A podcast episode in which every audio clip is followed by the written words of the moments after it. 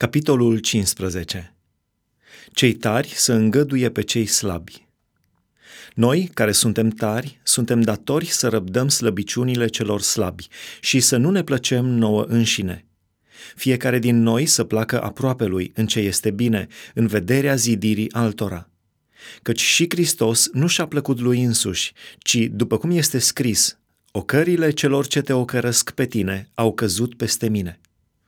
Și tot ce a fost scris mai înainte a fost scris pentru învățătura noastră, pentru ca, prin răbdarea și prin mângâierea pe care o dau scripturile, să avem nădejde.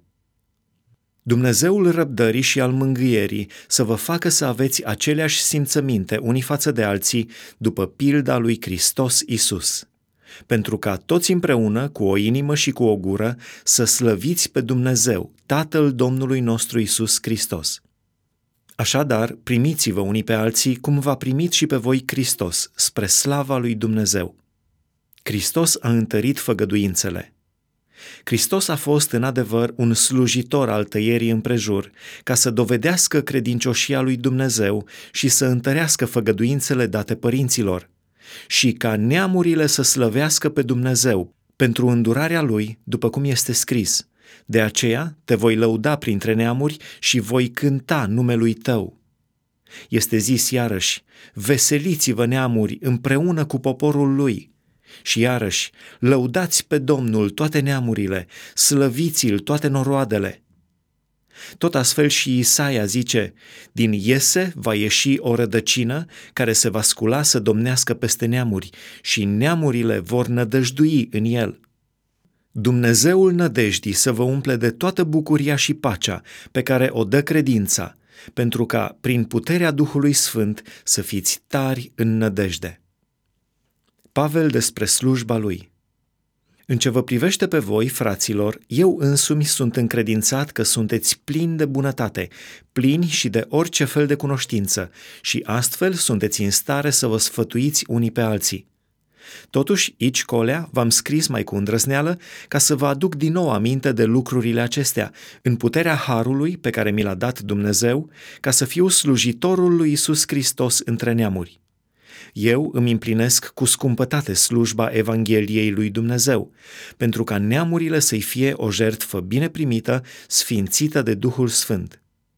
Eu, dar, mă pot lăuda în Isus Hristos, în slujirea lui Dumnezeu căci n-aș îndrăzni să pomenesc niciun lucru pe care să nu-l fi făcut Hristos prin mine, ca să aducă neamurile la ascultarea de El, fie prin cuvântul meu, fie prin faptele mele, fie prin puterea semnelor și a minunilor, fie prin puterea Duhului Sfânt. Așa că, de la Ierusalim și țările de prin prejur până la Iliric, am răspândit cu prisosință Evanghelia lui Hristos – și am căutat să vestesc Evanghelia acolo unde Hristos nu fusese vestit, ca să nu zidesc pe temelia pusă de altul, după cum este scris. Aceia cărora nu li se propovăduise despre el îl vor vedea și cei ce n-auziseră de el îl vor cunoaște.